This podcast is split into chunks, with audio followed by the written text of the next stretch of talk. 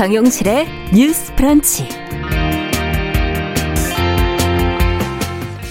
안녕하십니까. 정용실입니다. 국민의힘 대선 주자들이 성범죄 무고죄를 강화 엄벌하겠다는 공약을 내놔서 관심을 끌고 있습니다. 아, 그런데 무고로 피해를 입는 경우도 있지만 또 이 성범죄 가해자가 피해자를 압박하는 수단으로 무고죄를 악용하는 일이 많아서 이 무고죄 강화는 좀 신중해야 한다는 지적들이 나오고 있는데요. 자, 같이 어떤 점을 생각해 봐야 될지 고민해 보겠습니다.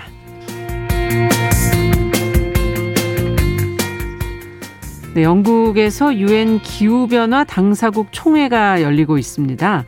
기후 위기를 해결하기 위해서 각국이 함께 노력하기로 한 2015년 파리 협약을 올해 이제 구체화하겠다는 그런 건데요. 어떤 내용을 지금 논의를 하고 있고 우리나라는 어떤 발표를 했는지 그 내용 들여다보도록 하겠습니다. 11월 3일 수요일 정용실의 뉴스 브런치 문을 엽니다.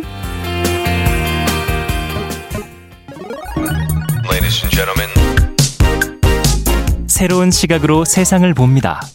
정용실의 뉴스 브런치 뉴스픽.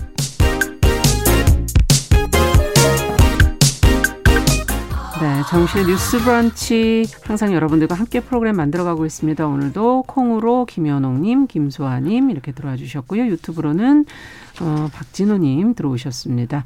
어, 저희가 오늘 좀 늦게 시작했죠. 한 어, 600분 가까운 분 지금 들어오셨는데요. 감사드리고요.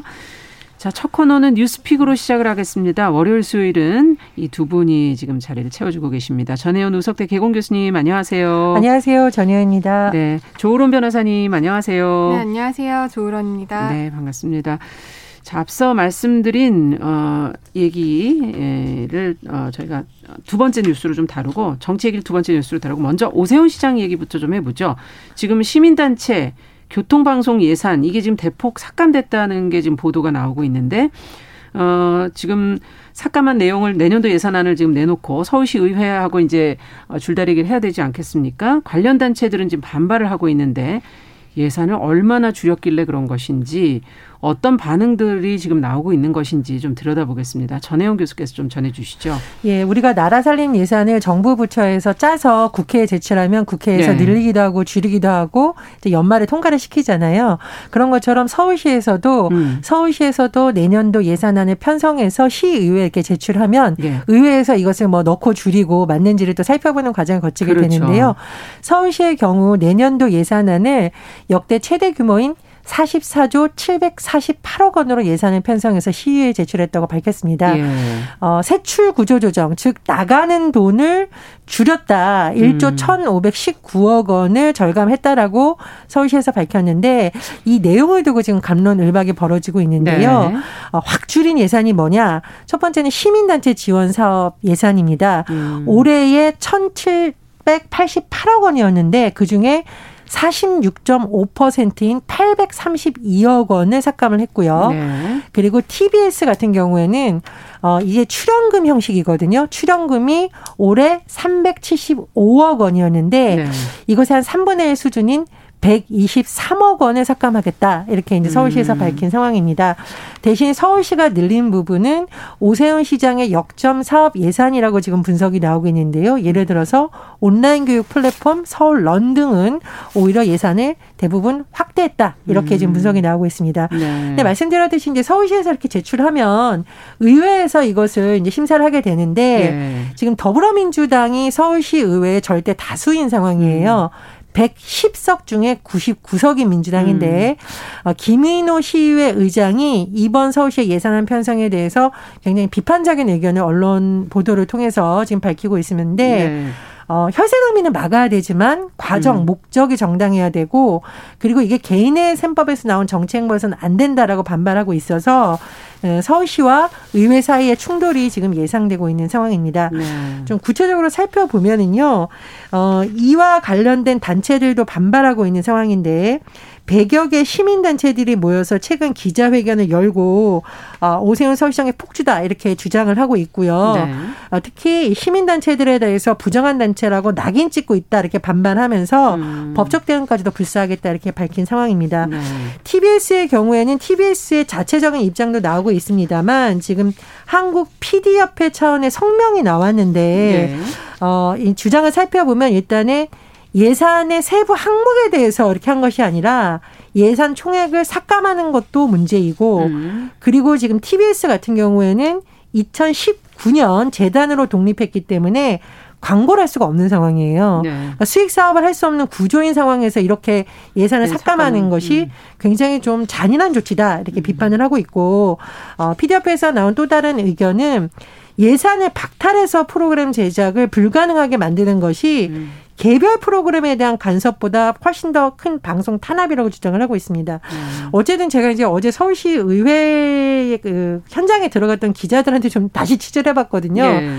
네, 최근 들어서 아마 대변인실 관련한 그 부분에 대해서도 의회가 파행이 되거나 이러면서 굉장히 벌써 음. 갈등 상황이 나타나고 있다고 합니다. 그래서 앞으로의 상황을 좀 지켜봐야 되는 그런 상황입니다. 그렇군요. 자, 지금 말씀해주신 예산안 편성 내용을 이렇게 들여다보니까 내년인데 또 지방선거를 앞두고 있기 때문에 어, 그 전에 있었던 그 박원순 시장의 그 예산에 대한 뭐 지우기라고 표현해야 될까요? 또 보수 정체성 강화에 나선 것 아니냐 하는 언론의 분석도 나오고 있거든요. 두 분은 어떻게 보시는지? 네, 개인적으로는 이제 오세훈 시장이 서, 울시장으로 당선을 되고 나서 자신의 중점 사업, 역정 사업이라고 할 수 있는 것들을 진행하기 위해 불가피하게 예산을 자기 쪽의 공약을 지키려는 쪽으로 음. 세운 것은 어느 정도 그냥 타당하고 예전부터 있었던 일이라고 볼 수 있을 것 같습니다. 네. 그렇기 때문에 이번 예산안 편성이 내년 지방선거라든지 박원순 전 시장을 지운다는 그런 부분에 대해서는 그러한 분석이 맞다라고 볼 수가 있을 것 같습니다. 네. 어떻게 보시는지요, 선생 교수께서? 예. 근데 이게 이제 정치적인 논란이 뭐 진보 보수의 문제가 아니라 사실은 행정 예산이 삭감하고 예산을 증액하고 할 때 우리가 그걸 것을 좀 설득이 되려면 이 과정이라던가 네. 또는 예산 삭감 수준이 좀 타당해야 되는 거잖아요. 네.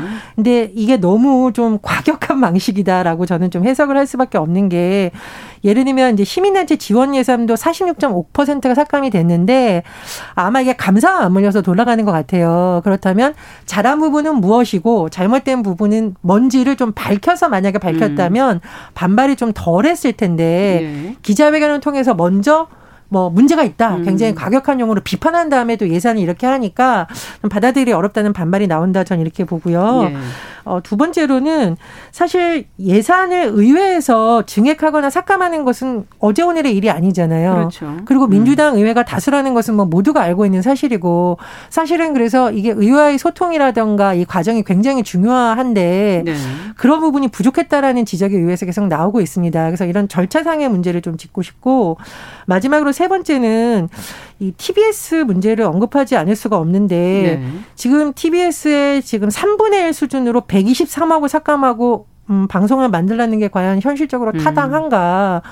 그리고 과연 정말 오세훈 시장이 말한 대로 좋은 방송을 만들라는 취지이면 좋은 방송을 맞을 수 있는 예산과 이런 방법을 같이 제안을 하면서 해야 되지 예산 삭감만 하고 과연 좋은 그렇죠. 방송을 만드는 것이 네. 가능한가 그런 부분에 있어서 이 방법이 좀 너무 거칠다 저는 이런 생각이 음, 듭니다. 과정의 문제, 소통의 문제, 음. 뭐 지금 방법의 문제 이런 것들을 좀 지적을 해주셨어요. 근데 더 하실 얘기가 있으신가요? 네, 그 예. TBS 관련해서 조금 더 말씀을 드리고 싶은데요. 일단 TBS가 2년 전에 독립재단으로 이제 독립적으로 분리를 해서 네, 더 이상은 나갔죠. 이제 서울시 음. 산하의 기관은 음. 아니죠. 네. 그렇게 본다면은 언론의 공정성을 위해서 외부 압력으로부터의 독립도 필요하지만 재정적인 독립도 어느 정도는 필요하다고 봅니다. 네. 하지만 TBS 같은 경우에는 현재 70%의 그런 그 금액을 음. 서울시에 의존을 하고 있고 20% 정도가 이제 광고비로 충당이 되고 있어요. 네. 제가 어제 재무제표를 한번 들여다 봤거든요. 아, 네. 그러다 보니까 이제 70%가 서울시에 의존하고 있는데 그 전체 예산이 한 500억 정도가 되는데 그 중에 거의 반 정도가 인건비에 해당을 해요. 원래 그, 방송 인건비 비중이 좀 높죠. 예. 그렇죠. 그렇게 한다 보면은 이번에 예. 자, 그 서울시에서 125억 정도를 감액한다고 보면은 네. 지금 인건비가 20, 250억으로 책정이 되어 있는데 여기서 적어도 뭐 20% 정도는 인건비에 손을 댈 수밖에 없는 구조가 생기는 거거든요. 아. 그렇기 때문에 이 부분에 대해서 어 그러니까 진지한 고민이 없이 이렇게 음. 성급하게 예산안을 이렇게 발표한 음. 것이 아닌가 그런 지적을 좀 해볼 수가 있고요. 그러네요. 그런데 반면으로는 이게 또 방송법 위반이냐 아니냐 이런 논란도 지금 있거든요. 아. 이제 왜냐하면 방송법에 보면 방송 편성에 관하여 규제나 간섭을 하면 안 된다. 그렇죠. 그리고 이를 어길 경우에는 2, 2년 이하의 징역 3천만 원 이하의 벌금까지 처해지도록 하고 있어요. 예. 그렇게 되면 이것을 과연 편성에 관한 실질적인 개입 행위로 볼 것이냐 음. 이 부분 부분 관련해서는 이 사건이 만약에 실제 뭐 고소고발이 돼서 음. 법원에까지 간다면 과연 어떤 의도로 어떤 음. 영향을 실제 미쳤는지를 판단해서 이제 가려내야겠지만 네. 이런 방송법 위반의 문제보다는 그런 예산 삭감을 했을 때 인건비에 손을 댈 수밖에 없는 구조고 구조. 그러다 예. 보면은 예. 사람들의 생계를 위협할 음. 수 있는 이러한 예산안 음. 편성에 대해서 오세훈 시장 측에서도 그럴 수밖에 없었던 이유도 있었겠지만 음. 일단 근로자들의 생계를 위협하는 그렇죠. 수준에 이르는 단계가 됐기 때문에 음. 이 부분은 다시 한번 재고를 해봐야 된다고 생각을 하고요.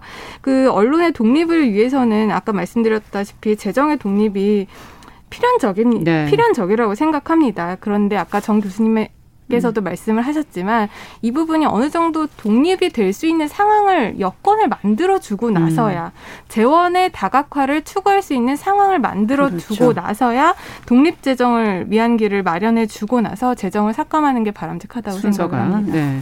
지금 마침 TBS 얘기로 갔기 때문에 이렇게 지금 인건비 얘기를 하시니까 프리랜서 비정규직이 더 큰 피해를 입게 되는 건 아닐까 이런 생각도 방송 구조를 아는 상황에서는 그런 얘기를 할 수밖에 없네요.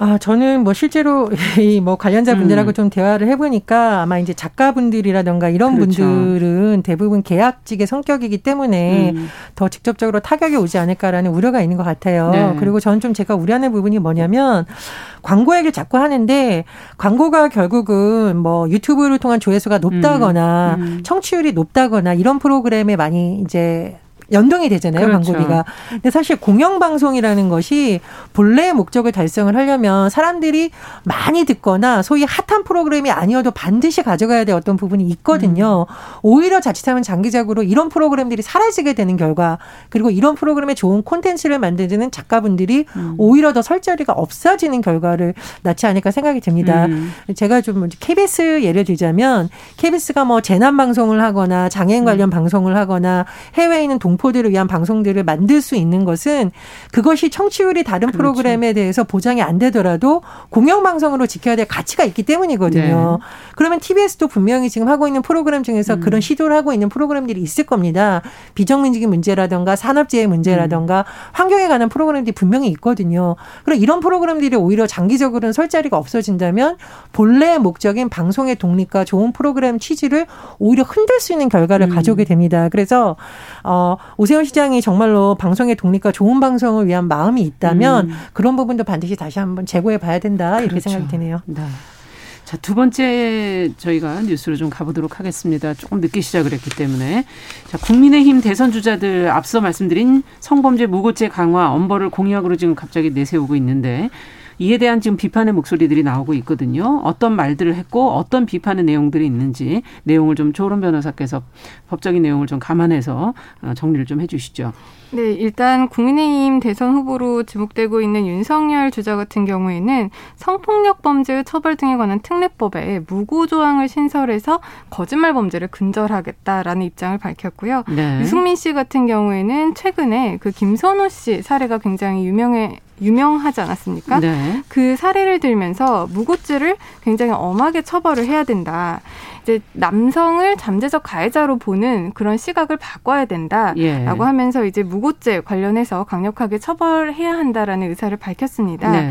이에 대해서 이제 젠더정치연구소 여세영 같은 경우에는 미투 이후에 여성들이 자신의 피해 경험을 용기 내어 고발했음에도 불구하고 이런 상황에서 그 무고 조항을 음. 신설한다라고 함으로써 거짓말 범죄로 치부하는 것을 강력하게 규탄한다라는 입장을 밝혔고요. 네. 한국 성폭력 상담소 같은 경우에도 마치 성폭력 사건이 무고 사건으로 음. 이 공정을 가로막는 대표적인 현상인 것처럼 공약에 등장을 한 것이 실제 현실과는 매우 다르다면서 강하게 음. 비판을 하고 있습니다. 네. 자, 이 내용 속에서 우리가 이유는 과연 무엇일지 또 어, 무엇을 좀 들여다봐야 될지 두 분께서 좀 각자 좀 짚어주시죠. 정 교수님께서 먼저 좀. 예, 네. 저는 첫 번째로 마치 무고죄 법정형이 굉장히 낮은 것처럼 전제를 음. 하고 하는 게 좀 잘못 된 거죠. 네. 2018년에 2018년에 네. 이미 이 미투와 관련해서 무고죄에 관한 내용이 청와대 청원에 올라왔었고 네. 당시에 이미 밝혀진 내용인데요. 어, 우리나라 무고죄 법정형이 상대적으로 높은 편이다. 음. 그래서 무고죄가 형법 156조에 따라서 10년 이하의 징역 또는 1,500만 원 이하의 벌금형에 처해지는데 네. 미국, 독일 같은 경우에는 5년 이하의 자유형 또는 벌금, 프랑스는 5년 구금형과 벌금, 영국은 6개월 이하의 직결 심판이나 벌금형. 그러니까 무고죄 자체가 이미 편이네요. 예. 높아요. 네. 음. 예, 그 말씀이 맞는 게 네. 무고죄 법정형이 우리나라 형법에 뭐 상해라든지 폭행, 뭐 공무집행방해 굉장히 중한 사건들 있지 않습니까? 네. 상해가 지금 7년 이하고요. 폭행이 2년 이하예요. 그런데 아. 무고죄 같은 경우가 10년 이하라고 한다면 무고죄의 법정형은 이미 충분히 높다라고 그러네요. 볼 수가 있습니다. 네. 그러니까 이런 전제를 자꾸 깔아두고 만드는 것에 대해서 음. 지금 여성단체가 비판을 하고 우려하는 것은 그렇군요. 마치 잘못된 인식을 조장을 해서 실제로 피해자들도 마치 이렇게 거짓말을 하는 음. 문화가 있는 것처럼 하는 것에 굉장히 우려하고 있는 부분이거든요. 그렇죠. 그런 맥락을 좀 같이 봐야 된다라고 생각을 하고요. 두 번째로 이거를 청년 정책이라고 주장하는 정책이 있던데 네. 무고죄가 청년들만의 문제인가요? 아니죠. 예. 변호사님이 우리 음. 방송 들어오기 전에 잘 말씀해 주셨는데 음. 이게 가해자 피해자의 문제 봐야 되지 남성들은 항상 음. 피해자고 여성들은 항상 뭐또 항상 피해자고 이런 관점으로 접근할 문제는 아니라고 그렇죠. 봅니다. 성범죄 사건이나 여러 가지 사건에서의 무고죄가 남녀의 문제가 아니라 조직 내에서의 네. 상하의 문제일 수도 있고요. 가해자와 피해자의 문제. 네, 가해자와 피해자의 문제라는 네. 걸 다시 한번 말씀을 드리고 싶습니다. 네. 이유는 어디 있는 걸까요? 이런 갑자기 어. 공약을 내세운. 아무래도 이제 표심 음. 없기랑 연결되는 게 아닐까 싶기는 합니다. 네. 일단 그 특정 성별을 언급하면서 그 사람들을 잠재적 가해자로 인식하는 분위기를 바꿔야 된다라고 발언을 한 것 자체가 예. 어떤 특정 성별을 지지층으로 끌어오기 위한 전략 음. 아닐까 싶은데요. 그 부분에 대해서 굉장히 아쉬움이 남습니다. 어떤 부분요? 사실 정 교수님이 음. 말씀하신 것처럼 이 성범죄라든지 성범죄 무고 사건은 성별의 대립이라고 보기보다는 음. 우리가 지금 가해자 피해자의 문제로 봐야 되는 것이거든요. 예. 지금 남성 피해자들도 굉장히 성범죄 피해자들이 높아지고 있습니다. 네. 많아지고 있는 상황이거든요. 음. 그 중에는 여성이 가해자가 되는 경우들도 음. 충분히 많이 지금 많이 신고가 되고 있어요. 있어요. 예. 그렇기 때문에 전체적으로 성범죄 피해자들을 어떻게 우리가 보호하고 이 부분에 대해서 대책을 마련해야 될 것인가 이런 부분이 굉장히 중요하다고 보고요. 음. 그 무고죄 관련해서는 지금 언론이나 보도에서 보면 기소율이 굉장히 낮다. 유죄로 인정되는 비율이 굉장히 낮다라고 주장을 하고 있는데 네. 이거는 원래 무고죄의 성격상 기소율이 낮을 수밖에 유죄율이 낮을 수밖에 없습니다. 그건 왜 그런가요? 왜냐하면 음. 이제 무고죄라는 게 어떤 사람을 징계나 형사처벌을 받게 할 목적으로 고소 고발을 할 때 허위 사실을 또 그렇게 말을 해서 해야 해요. 그러니까 넘어야 될 아. 산들이 굉장히 많은 거예요. 무고죄 자체가. 의도가 있어야 되고 허위여야 하고 이런 뭐 증명해야 될 것들이 많다는 그쵸. 얘기군요. 그렇기 예. 때문에 지금 언론에서 음. 말을 하고 있는 기소율이 낮다, 유죄율이 낮다라는 음. 말은 사실 무고죄 본연의 특성에서 기인한 것이지 그렇군요. 성범죄와 관련해서 성범죄상의 무고죄의 기소율이 특별히 낮은 게 지금 아닌 아. 거거든요. 통계학적으로. 예. 그렇기 때문에 단순히 이거를 성범죄와 연결시켜서 무고죄 무고죄를 음. 논의하기보다는 무고죄 자체의 그런 성립 요건이라든지 음. 전반적인 전체 범죄에서의 무고죄를 가지고 우리가 논의를 해야 되는 것이 아닌가라고 그러네요. 생각을 합니다. 네.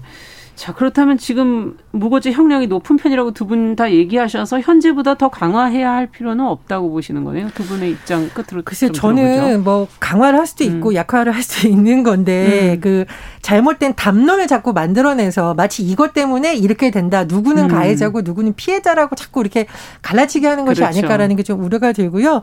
또 하나는 결국 우리가 뭐 평등을 얘기하든 차별 금지를 얘기하는 것은 큰 범위에서는 음. 인권의 문제이잖아요. 그 전체의 맥 맥락에서 보면서 차근차근 대안을 만들어 가야 되는 거지 특정 집단은 뭐 가해자 피해자라고 자꾸 나뉘는 것은 오히려 정치가 갈등을 조장해서 예. 거기에 편승하러 가는 현상이 아닐까 좀 우려가 됩니다. 네. 자, 뉴스픽 오늘 말씀은 여기까지 듣겠습니다. 조으론 변호사 전혜영 교수 두 분과 함께 이야기 나눠봤습니다. 감사합니다. 감사합니다. 네, 정용실의 뉴스 브런치 1부 마치고 2부에 돌아오겠습니다. 11시 30분부터 일부 지역국 해당 지역 방송 보내드립니다.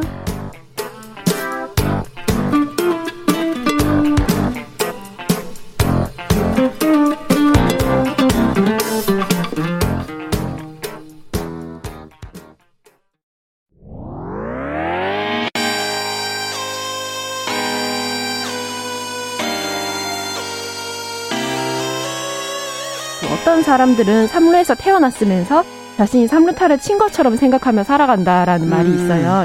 3분 즉석칼에 만들듯이 법안을 뚝딱뚝딱 잘 만들어내시는 분들이 왜 여기에 대해서는 음. 이렇게 직무유기를 하고 있을까 그런 문제가 들고 따끔하게 예. 여성 팬티에 달려있는 정체불명, 의미불명의 리본에 대해서 생각을 하게 됩니다. 도대체 이 아이는 왜 있는가? 경쾌하게 정말 그런가요? 외신도 당황한 거죠. 이 사건을 보고 예. 도대체 한국에서 무슨 일이 벌어지고 있는 거냐. 음. 이거 한국의 성보수주의 때문 아니냐. 할 말은 하면서 같이 고민해보겠습니다. 고민해보겠습니다. 세상을 보는 따뜻한 시선. 정용실의 뉴스 브런치. 네, 정실의 뉴스 브런치 듣고 계신 지금 시각 11시 31분입니다. 자, 필환경 시대를 맞아서 기후 변화의 심각성을 좀 되새기고 환경 이슈를 살펴보죠. 환경하자 서울 환경운동연합의 이우리 팀장 잘해 주셨습니다. 어서 오십시오. 네, 안녕하세요. 어떤 얘기를 좀 해 볼까요? 어, 음. 지금도 진행을 하고 있는 중입니다. 어. 10월 31일부터 11월 12일까지 2주간 영국 글래소고에서 기후 변화에 대한 굉장히 큰 회의가 하나 음. 열리거든요. 바로 유엔 기후 변화 협약 당사국 총회 COP26, 뭐 COP26이라고 부르기도 합니다. 네. 네, 이제 이 현재 진행되고 있는 이 회의에서 어떤 이야기가 오고 가고 있는지 또 어떤 부분을 중요하게 바라봐야 되는지를 좀 살펴보고자 합니다. 네, 이 환경 문제는 그 국제적으로 서로 같이 논의하는 게 굉장히 중요한 것 네, 같네요. 맞습니다. 어떤 내용들을 주로 논의하는 회의인지 좀 음. 구체적으로 설명을 좀 해주세요. 어, 풀어서 말씀드리면 일단 유엔 기후 변화 협약 당사국 총회라는 이름으로 회의를 하는 것입니다. 당사국 진짜 말 그대로 유엔이 예. 설립을 했고요. 그리고 기후 변화를 협약을 한 당사국들이 모여가지고 총회를 여는 거라고 음. 보시면 될 것 같아요. 전 세계에 이제 수많은 국가가 기후 위기를 논의하기 위한 회의가 있어야 되고 네. 그래서 유엔에서 설립됐고 국제 외교 회의로는 첫 번째 COP 회의는 1995년도에 독일 베를린에서 개최가 됐었었고요. 네. 이 COP 26이라는 이 숫자 26이라는 숫자는 회차를 의미하는 거라고 보시면 될것 같습니다. 26번 모였다는 얘기인가요? 그렇습니다. 네. 어. 작년에 이제 코로나로 인해 가지고 못 모이고 음. 그리고 이제 올해 그 굉장히 오랜만에 열리는 회의라고 보시면 될 것 같아요. 그렇군요. 네. 어, 그동안에는 어떻게 진행이 되어 왔나요?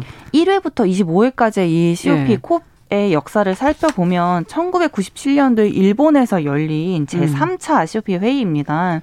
여기서 주요 선진국 37개국이 온실가스 배출을 감축하기 위한 협약을 맺었는데요. 네. 이것이 바로 그 유명한 우리가 한 번쯤은 배우고 들어봤을 법한 음. 교토 의정서입니다. 그게 여기서 나오는 거군요. 네, 맞습니다. 아. 이 회의를 통해서 이제 제출된 협약이라고 보시면 될 것 같고요. 네. 그리고 이 이후에 이제 기후 위기라는 문제에 좀더 어, 몇몇의 국가들만의 노력으로만은 해결할 수 없는 것이라는 것이 분명해진 거예요. 그렇죠. 좀더더 많은 당사국들이 이에 대해서 같이 노력을 해야 된다라는 음. 그 지점이 이제 2015년에 파리에서 열린 제 21차 콥 회의에서 음. 이제 이런 것들을 합의를 했습니다. 이것이 바로 파리 기후 변화 협약 파리 협약이라고 이것도 너무 하죠. 중요한 환경 문제 얘기할 때 가장 많이 얘기되는 두 가지가 네. 다 여기서 나온 거군요. 네, 맞습니다. 네. 이 협약을 통해서 이제 제출이 된 거고요. 이제 그리고 이 파리 기후 변화 협약에 따라서 제 이번 26차 COP 회의죠. 이 회의에서 각 국가가 산업혁명 이전 대비 1.5도 상승을 막기 위해서 음. 자국의 2030년도 목표는 무엇인지를 발표하게 아, 됩니다. 아, 그러면 이번에 또 나오는 목표도 상당히 중요해지겠네요. 맞습니다. 네. 네. 지금 앞서 얘기해 주신 것처럼 1.5도 국가가 산업혁명 이전 대비 1.5도 상승을 막기 위한 목표. 네. 어, 참 중요한 거네요. 어떻게 나오게 될까요? 어, 음. 굉장히 중요한 목표라고 보셔도 음. 될것 같아요. 이제 파리 협정에서 이제 2도씨 이내로 이제 합의하자라고 얘기를 했었는데 네. 그 이후에 이제 많은 과학자들이 IPCC 회의를 통해서 1.5도까지 줄여야 된다라고 명확하게 음. 수치를 말을 해줬어요. 그렇군요. 이 1.5도 상승을 막기 위해서는 2030년도까지는 거의 대부분의 국가들이 탄소 배출을 절반 수준으로 줄여야 된다라고 분명하게 와. 경고를 했거든요. 네. 그래서 이 이번에 이제 COP 26 자, 이 회의에서 2030년도까지 각국이 절반 수준 정도는 줄이는지를 음. 잘 살펴봐야 될 부분들이 존, 분명히 존재를 합니다. 네. 그리고 또 이번에 이제 파리 협정에 체결됐던 2015년보다는 사실 최근 몇 년간의 기후 변화가 가속화되고 음. 또 심각해지고 있다는 것을 거의 대부분의 시민들이 또 국민들이 느끼고 있잖아요. 네. 체감을 직접적으로 하고 있을 텐데 이런 기후 위기에 대한 공감대가 전 세계 세계적으로 또 형성된 상황에서 열리는 회의라서 음. 이번 회의가 굉장히 세계적인 관심이 쏠리기도 합니다. 그러네요. 우리나라는 그럼 지금 현재 상황이 어떻습니까? 어, 굉장히 마음 아픈 소식일 수도 있을 것 같은데요. 일단 한국은요 온실가스 네. 배출량이 전전 세계에서 순위권에 있는 악명 높은 탄소 배출 국가입니다. 악명 높은을 꼭 붙이셔야 돼요. 네, 제가 사실 활동가로서 꼭 붙이고 싶습니다. 그래서 풀어서 설명을 좀 드리고 싶은데요. 네. 앞서서 국제적인 기후위기 대응 과정에서 다른 나라는 이미 2, 30년 전에 탄소 배출을 정점으로 이미 찍었고요. 그리고 그 음. 이후부터 계속 줄여오는 그런 과정이에요. 정책들을 시행을 음. 해왔어요. 반면에 한국은 좀 반대로 갔었거든요. 아. 이 COP 회의에서 참여를 오랫동안 했습니다. 근 30년 동안은 이런 회의를 어, 한 20년 동안 진행을 같이 해왔던 당사국인데도 불구하고 예. 탄소 배출은 점점 더 더 많아지는 추세로 갔던 정말 반대로 갔던 나라 중에 음. 하나예요. 그리고 이제 어, 한국의 경제 규모가 세계 10위권에 이제 드는 반면에 그렇죠. 탄소 배출 규모는 또 세계 7위거든요. 아. 우리가 경제 성장을 무엇으로 하고 있느냐를 좀 고민해야 될 부분이라고 생각이 됩니다. 내용적인 측면을 좀 봐야 된다. 네. 네. 그리고 또 산유국인 이란이나 또 사우디아라비아는 물론이고 영국이나 프랑스보다도 온실가스를 더 많이 배출하는 나라이기도 하고요. 우리나라가요. 음. 또 반면에 재생에너지 발전 비중은 44개 나라를 조사해 본 결과 그중에 42로 거의 꼴찌 정도인 셈이고요. 그러니까 재생에너지 발전이 거의 안 되고 있는 거군요. 네. 네. 한국 같은 경우는 이제 2018년에 탄소 배출의 정점을 찍었습니다. 2019년에 소폭 내려갔을 정도인데요. 아. 유럽은 이미 90년대에 그리고 또 미국과 캐나다는 2007년대에 탄소 배출의 정점을 찍었거든요. 음. 사실상 굉장히 과거에 찍은 거죠. 그리고 난 다음에 여러 정책을 시행을 하면서 온실가스 이제 이 탄소 배출을 감축을 해올 때 네. 한국은 반대로 갔거든요. 2013년도에 초대 영석 탄화를 화력발전소 7기 신규 건설을 계획하고 또 확정해서 이 17원 17조 원짜리의 사업에 대기업들이 이 건설에 뛰어들기도 했었고요. 아. 이때 확정했던 석탄 발전소를 지금 현재 어쩌지 못해서 계속 건설하고 있는 상황이기도 하거든요. 그래서 아, 이런 에너지 전환의 문제, 큰일이네요. 네, 탄소 예. 배출의 문제들이 사실 우리가 굉장히 깊게 바라봐야 될 문제인 거죠. 그 동안의 환경 문제를 어떻게 바라봐 왔던가가 이제 이 결과라는 생각이 드는데 네. 이제는 더 이상 어떻게 할 수 없는 선을 넘어가고 있는 것 같다. 네. 그런 맞습니다. 생각도 들고 우리도 지금 이제 동참 안 할 수 없는 단계잖아요. 구체화되기 네. 시작했고, 네. 예, 전 전 세계가 함께 발맞춰야 된다는 어, 여론들이 있는 건데 음. 이번 회의에서 그럼 우리는 어떤 입장을 발표하게 되는 건가요? 굉장히 중요한 말씀하셨어요. 이제 국제 사회에서 한국을 정말 깊게 바라보기 시작을 했거든요. 네. 한국이 뭘 하고 있는지를 지금 좀 더 살펴보고 있는 와중이라서요. 한국도 사실 구석에 몰려 없습니다. 네. 국제사회에 우리가 이런 목표를 가지고 있다라고 명확하게 발표를 해야 되는 시점이에요. 음. 현재 시각으로 11월 1일이었습니다. 문재인 대통령이 2030년까지 국가 온실가스 감축량을 2018년 대 배출량 대비 40% 감축하겠다라고 국제사회에 대대적으로 발표를 했고요. 네. 이게 이제 2030년도 NDC 목표인 거죠. 그 국가 온실가스 감축 목표를 목표. 네. 국제사회에 처음 내놓으면서 이전에 종전 목표보다는 14% 정도 상향한 과감한 목표이고 짧은 기간 내에 가파르게 온실가스를 감축해야 되는 우리 한국으로서는 매우 도전적인 과제다라고 발표를 그러네요. 했습니다. 근데 또 여기서 이제 좀 자세히 들여다 봐야 될 부분은 2050년도 우리가 이제 탄소 중립 목표를 세웠잖아요. 네. 그래서 이 시나리오에 따라서 2050년도까지 모든 석탄 발전소를 폐지하겠다라는 것도 약속을 했는데요. 사실 이것도 사실 이제 국제사회의 요구, 한국을 한국을 대상으로 한 요구에 비해서는 한참 뒤떨어진 얘기이기는 해요. 음. 발표 직후에 이제 영국의 기후 위기, 기후 에너지 분야 싱크 싱크탱크인 엠버에서는 어, 문재인 대통령이 발표했던 2050년도 탄소 탈석탄 목표가 너무 늦은 목표라고 음. 발표를 한 바가 네. 있었고요.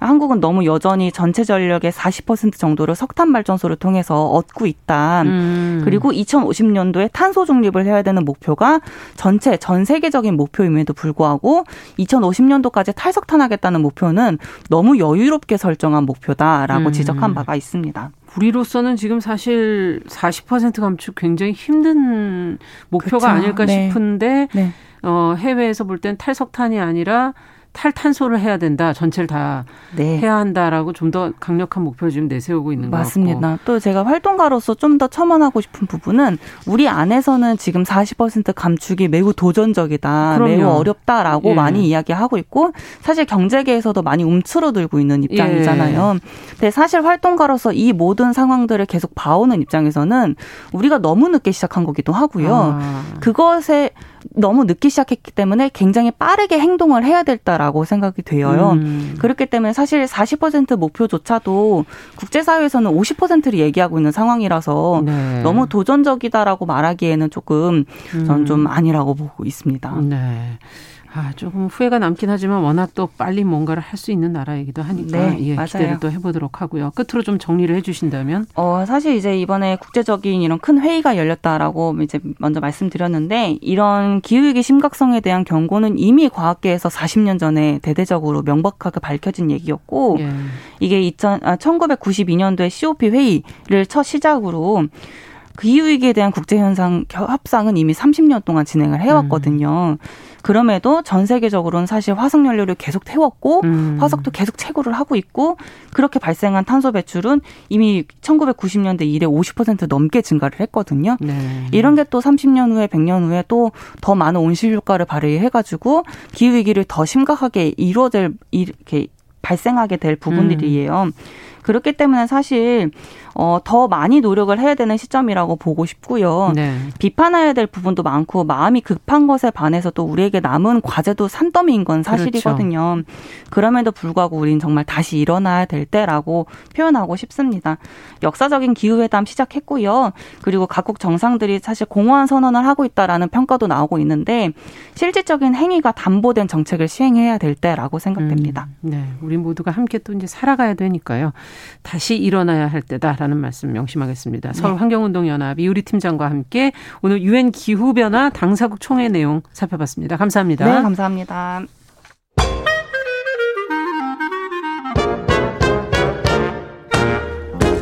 모두가 행복한 미래 정용실의 뉴스 브런치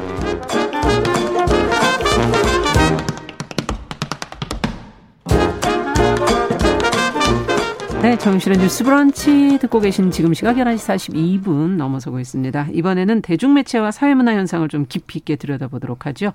손희정의 문화비평 시간입니다. 손희정 문화평론가 자리해 주셨어요. 어서 오세요. 네, 안녕하세요. 요즘에 박스오피스 1위 영화가 듀운이라는 영화더라고요. 네, 그렇습니다. 어떤 영화입니까? 엄청나게 화제를 또 불러모으고 네. 있는데요. 듄은 프랭크 허버트의 동명의 SF 대작 소설을 영화로 옮긴 작품입니다. 듄이 모래 언덕이라는 뜻이잖아요. 네. 아라키스라는 이름의 사막 행성을 배경으로 펼쳐지는 대서사시인데요. 1965년 1권이 발표된 이후로 음. 85년까지 총 6권이 출간이 됐고 프랭크 허버트 사후에는 그의 아들인 브라이언 허버트가 그 작업을 이어받아서 8권까지 집필을 했습니다. 아, 그럼 부자간에 지금 계속 쓰고 있는 거예요? 네, 그 어. 8권에서 끝이 났는데 네. 요걸 묶어서 8부작 오리지널 시리즈라고 하고요. 음. 약 만 년 정도의 시간을 다루고 음. 있습니다. 상상력의 규모가 대단한 어마어마하네요. 건데요. 네, 이 작품에 비견할 수 있는 건 톨킨 당신의 반지의 제왕뿐이라는 평가를 받습니다. 그것도 정말 원작을 보면은 엄청 두껍잖아요. 네, 뭐 영화도 되게 길게 네. 만들어졌고요. 네. 근데 이렇게 거대한 팬덤을 거느리고 있다 보니까 또 이 작품을 영화로 옮기고 싶어하는 사람들도 많았었는데요. 음. 워낙에 대작이다 보니까 그 과정이 쉽지 않았고 음. 우여곡절 끝에 이제 1984년에 데이비드 린치 감독이 영화로 한번 옮겼었어요. 네. 근데 여러모로 이제 아쉬움을 남겼었고 제목은 뭐였습니까? 듄이었습니다. 그때도. 마찬가지였고 아. 한국에는 사구라는 제목으로 아, 이제 수입이 됐었는데요. 기억을 하는구나. 네. 예. 이번에 드디어 드니 빌뇌브 감독이 제가 보기에는 음. 꽤 성공적으로 스크린으로 어. 옮겼습니다. 자, 대작을 영화로 만들었는데 이 영화의 세계관이라는 건 그러면은 그 만년의 시간을 어떻게 보고 있는 건지 네. 이번 영화에선 또 그 중에서 어디까지를 뭐 어떻게 묘사를 하고 있는 건지 궁금한데요. 예, 얘기가 좀 복잡해서 음. 설명을 찬찬히 드려야 될 것 같은데요. 영화는 1권이 이제 한 1000페이지 정도 되는데 네. 그 1권 중에서 600페이지 정도의 이야기를 다루고 있습니다. 음. 그러니까 극히 일부라고 할 수 있는데요. 이 원작 자체가 듀니버스라고 불리우는 음. 엄청난 엄청나게 방대한 세계관을 가지고 있어요. 네. 이 듀니버스의 배경은 먼 미래인 만 191년입니다. 그 우주를 또 바탕으로 하고 뭐 있고요. 91년? 네. 네. 근데 이렇게 미래지만 기본적으로는 중세적인 음. 질서를 가지고 있어서요. 일단 각 행성은 일종의 봉건 영토로서 음. 그 행성을 다스리는 뭐 남작이라든가 공작이라든가 이런 봉건 귀족들이 있고요. 음. 명칭도 그렇게 돼 있군요. 네, 그렇고 음. 이 행성들을 통치하는 제국의 황제가 있어서 음. 그 황제에게 충성을 하고 어. 있습니다. 근데 이런 정치 경제 체제만 본건적인 것이 아니라 테크놀로지도 생각보다는 그렇게 고도로 발달되지 않은 상황이거든요. 음. 왜 그런가 생각하실 수 있을 텐데 네. 그 이유는 버틀레리안 지하드 때문입니다. 어. 단어가 어려우시죠. 예. 일종의 반기계 운동이었던 건데요. 아. 인류는 오랜 시간 컴퓨터와 로봇, 인공지능 기술을 발전시켰는데 이거에 너무 그러니까 지나치게 의존을 하게 되는 거죠. 그렇죠. 그래서 이제 뇌 기능이 퇴화하고 그리고 소수의 힘이 있는 사람들이 기계를 통해서 다른 사람들을 착취하기 시작했는데요. 아. 이런 인간의 타락을 바로잡기 위해서 철학자들이랑 종교 지도자들을 중심으로 반기계 전쟁이 펼쳐지게 음. 됩니다. 음. 이것이 바로 이제 버틀레리안 지하드인데 컴퓨터와 생각하는 기계, 의식이 있는 로봇 등에 반대하는 성전, 그러니까 성스러운 전쟁이었던 거죠. 네. 그래서 그 전쟁 이후로는 절대로 인간의 정신을 흉내내는 기계를 만들지 않도록 음. 하는 것이 이 세계에 되게 중요한 계명으로 자리가 잡았고, 그렇겠네요. 그러니까 만 191년이지만 AI 컴퓨터가 없는 세계인 거죠. 아, 근데 이미 다 거쳐간 거죠. 예, 그걸. 다 거쳐갔고 네. 그러니까 컴퓨터가 없는 대신에 고도의 정신 능력을 가진 특별하게 훈련받은 음. 인간들이 존재하는 세계입니다. 아주 뭐 불가능한 얘기는 아니다 이런 생각도 네, 들기도 있을 해요. 법하다, 있을 법하다 이런 생각이 네. 드는데요. 영화 자체는 칼라단이라는 행성을 다스리고 있던 아트레이데이스 감옥이 음. 아, 가문이 황제의 명에 따라서 아주 척박한 사막 행성인 아라키스를 지배하기 음. 위해서 이주를 하면서 시작이 됩니다. 음. 근데 이 아라키스는 엄청난 부의 원천인 spice라는 자원이 나는 땅이고 뭐 하는 건데요? 이 spice 조금 이따 설명을 드릴 텐데요. 예. 약간 우리 시대의 기름, 석유 오. 이렇게 이제 생각을 해보실 수도 있을 것 같아요. 음. 가루 같은 그러니까 향신료 같은 가루인데 음. 이 spice라는 이 자원이 나는 땅을 원래 지배하던 가문은 누구였냐면 악랄하기로 소문난 하코넨 가문이 다스리고 있었습니다. 네. 결국 이제 두 가문 사이에 전쟁이 일어나게 음. 되는데 하코넨은 이 땅을 빼앗긴 게 되니까요. 그렇죠. 왜 그렇게 되냐면 황제가 영주들 사이에서 정치적인 영향력을 키워가던 아트레이데이스 가문하고 예. spice 판매로 경제력으로 막 엄청나게 쌓아가던 하코넨 가문 둘 다를 이제 견제하기 위해서 음. 아라키스를 뺏어서 아트레이데이스한테 주고 둘이 이제 전쟁을 벌이게 이렇게 아. 만드는 거죠. 그래서 그 과정에서 아트레이데이스 가문이 멸문하게 됩니다. 음. 근데 아트레이데이스 가문 공작의 아들인 폴 아트레이데이스가 이 전쟁에서 살아남고요. 예. 그가 바로 티모시 샬라메가 연기한 주인공입니다. 어. 그래서 이제 영화 듄 Part One 지금 개봉하고 있는 게 Part One인데 여기까지의 이야기를 다루고 있는데요. 야. 아마도 이제 다음에 나올 듄 Part Two에서는 폴이 아라키스에서 이제 하코넨 가문에게 오랫동안 식민 지배를 당해온 원주민들이 있는데 이 사람들이 또 되게 굉장히 위대한 전사이면서 음. 숭고한 정신 세계를 가진 프레맨들이에요. 음. 그래서 이 프레맨을 규합해서 어, 위대한 지도자가 되는 음. 그러니까 메시아로 등장하는 이런 이야기를 다루게 되지 않을까 모두들 기대하고 있습니다. 그렇군요. 지금 말씀을 들어보면서 뭐 spice라는 게 꼭 마치 석유 같은 느낌이 들고 네. 중동에서의 전쟁이 그 갑자기 떠오르기도 하면서 네. 메시아 서사라고들 많이들 얘기를 하시더라고요. 네, 그렇습니다. 음. 여기서 아랍에 있는 그러니까 이슬람의 메시아가 그렇죠. 폴의 형상이랑 많이 겹쳐진다 이런 이야기들을 하는데요. 실제로 프레맨들이 사용하는 고유 명사들도 대체로 이제 아랍어로 이루어져 있으면서 음. 아랍 문화로부터 영향을 많이 받은 게 아닌가 이런 평가를 받습니다. 근데 이제 듄 같은 경우에는 아랍 문화뿐만이 아니라 유럽 역사로부터도 영향을 음. 많이 받았는데 네. 특히 듄에 영향을 준 대표적인 실존 인물이 있어요. 누구냐면 토마스 에드워드 로렌스라는 사람인데 네. 아라비아의 로렌스로 굉장히 어, 잘 어, 알려져 있는 사람입니다. 그러니까 1차 세계 대전에 참전을 했었던 영국 장교였는데요. 음. 독일 동맹국 편에 서 있었던 오스만 투르크를 공격하기 위해서 아라비아 반도에 살고 있는 수많은 사막 유목민들을 음. 규합을 하고 함께 싸웠던 전쟁 영웅이었죠. 음. 그래서 이 로렌스가 유목민들과 함께 살면서 그들의 이제 아랍식 문화와 복식을 받아들인 것으로 유 유명을 하고요. 유명하고요. 그렇게 보면 제국 봉건기족의 아들이었던 폴이 프레맨들의 지도자가 아. 되는 이미지라고 하는 것이 로맨스, 로렌스의 이미지로부터 왔다라고 할 수 있을 것 같아요. 그러면서 또 듄이라고 하는 작품은 어떤 성격을 가지고 있냐면 초기 SF의 전통적인 관심사였던 제국주의 침략과 식민 지배에 대한 음. 비판적인 의식을 담고 있거든요. 그래서 바로 그 spice라는 음. 설정이 중요한 건데 그러네요. 이게 향신료잖아요. 예. 근데 제국주의 침략이라고 하는 게 향신료를 찾기 위해서 독자적인 어떤 항해로를 개척하면서 음. 시작된 것이었기 때문에 이게 이제 허버트가 스파이스라는 이름을 붙였다라고 하는 건 굉장히 의도적이었고.